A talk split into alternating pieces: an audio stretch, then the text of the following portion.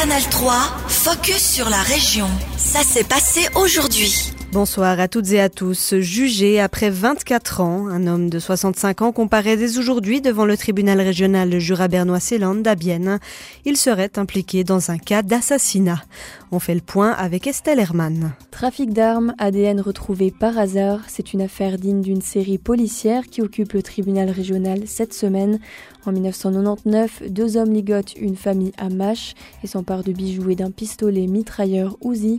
Puis à l'arrivée de deux des fils, l'un des agresseurs leur tire dessus par la fenêtre, tuant un des jeunes hommes âgé de 22 ans.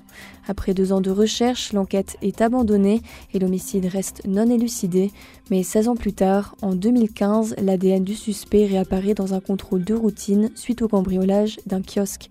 Et le faisceau d'indices concorde. Ce même ADN a été retrouvé sur l'habit de la mère de famille de Mâche et sur la bande utilisée pour ligoter les victimes.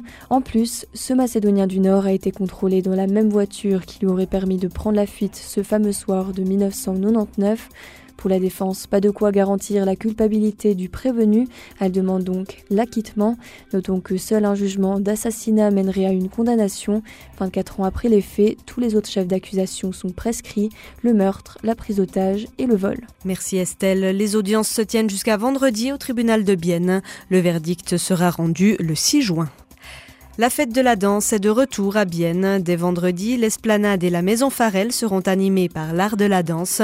Une chorégraphie réalisée par 250 écoliers de Bienne et du Jura bernois ouvrira la manifestation. Le comité d'organisation du projet Évidence espère toucher le public et créer un rapprochement entre visiteurs et artistes. Des performances originales sont au programme. Aperçu des représentations phares avec Dominique Martinoli, responsable du projet Évidence et de la coordination de la fête de la danse à Bienne. Le grand événement, c'est ces 250 écoliers. Je pense que ça, au niveau du nombre, de l'ampleur en fait que ça va prendre, c'est, je pense, impressionnant. Et puis après, on a aussi un événement, une performance qui aura lieu à la place centrale le samedi 13 mai à 16h, qui est de la compagnie Patin Libre. Ils sont cinq danseurs sur euh, patin à roulettes et accompagnés d'un violoncelle qui vont faire une chorégraphie euh, là, dans l'espace public. Et ça, je pense que ce sera assez impressionnant aussi. L'ouverture dansante de la manifestation, ce sera ce vendredi à 10h au Palais des Congrès. Des ateliers ouverts à tous sont aussi prévus samedi pour faire découvrir différentes disciplines au public. Ils arrivent par milliers, les moustiques sont de retour sur les bords du lac de Bienne. Ils peuvent rendre la vie difficile à ceux qui cherchent à profiter paisiblement du bord du lac. Les restaurateurs subissent les hordes de bestioles volantes de plein fouet et sont pour certains contraints de fermer leurs terrasses. C'est le cas du restaurant Kreutz à Glérès, comme l'explique sa gérante Sabrina Velti. Le beau temps est là, les gens veulent venir au bistrot du lac, ils appellent pour réserver et on est obligé de leur dire que le bistrot est fermé pour cause d'invasion de moustiques. Les personnes qui ne sont pas nées ou n'ont pas grandi ici n'ont aucune idée de ce que c'est. Tu dois le leur expliquer. Tu leur dis qu'il n'y a pas que la terrasse, qu'il y a aussi le restaurant à l'intérieur. Et là, ils te disent qu'ils préfèrent revenir une autre fois. Et là, tu sens le manque à gagner, car les réservations au bistrot tombent à l'eau pendant ces trois semaines. Ces moustiques de mai reviennent chaque année pendant environ trois semaines. Ils sont gênants mais ne piquent pas et ont une mission vitale, nourrir les autres animaux, par exemple les poissons. Cette invasion fait donc la joie des pêcheurs. Silvano Solka, pêcheur professionnel sur le lac de Bienne. Oui, nous avons beaucoup de plaisir. Au printemps, il y a relativement peu de nourriture et les poissons remontent du fond vers la surface pour manger les moustiques. Du coup, les poissons ont à manger au printemps et ça c'est bien. Bon, ce n'est pas toujours très pratique pour nous sur le lac car il faut souvent fermer les yeux. Mais sinon, c'est bien. Des propos recueillis par Télé Bilingue. Les moustiques de mai servent aussi de nourriture aux différents oiseaux de la région. Ils devraient avoir disparu d'ici environ une à deux semaines. Parmi les victimes du réchauffement climatique, on retrouve les lacs suisses et les cours d'eau. La température de l'eau a augmenté au cours des dernières décennies en même temps que celle de l'air. Le réchauffement a un effet direct sur la dynamique de brassage de l'eau du lac et donc sur sa teneur en oxygène. Le lac de Bienne est aussi concerné par ces effets. Un limnologue de l'Institut de recherche de l'eau et à Vague mène une conférence ce soir à Soutslatrigen pour le réseau Lac de Bienne.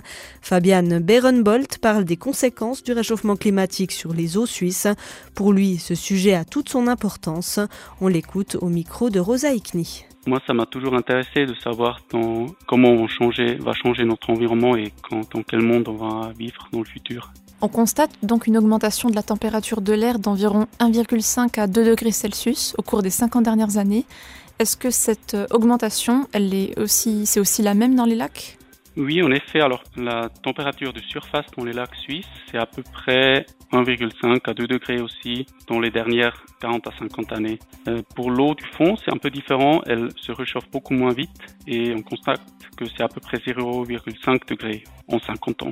À quoi est-ce que c'est dû? Est-ce que c'est uniquement la température générale qui provoque ce changement? Ou bien est-ce qu'il y a aussi d'autres facteurs? L'augmentation de la température de surface euh, des lacs, c'est premièrement dû à l'augmentation de la température de l'air, mais aussi partiellement à une certaine augmentation de, de du soleil, donc moins de particules dans l'air.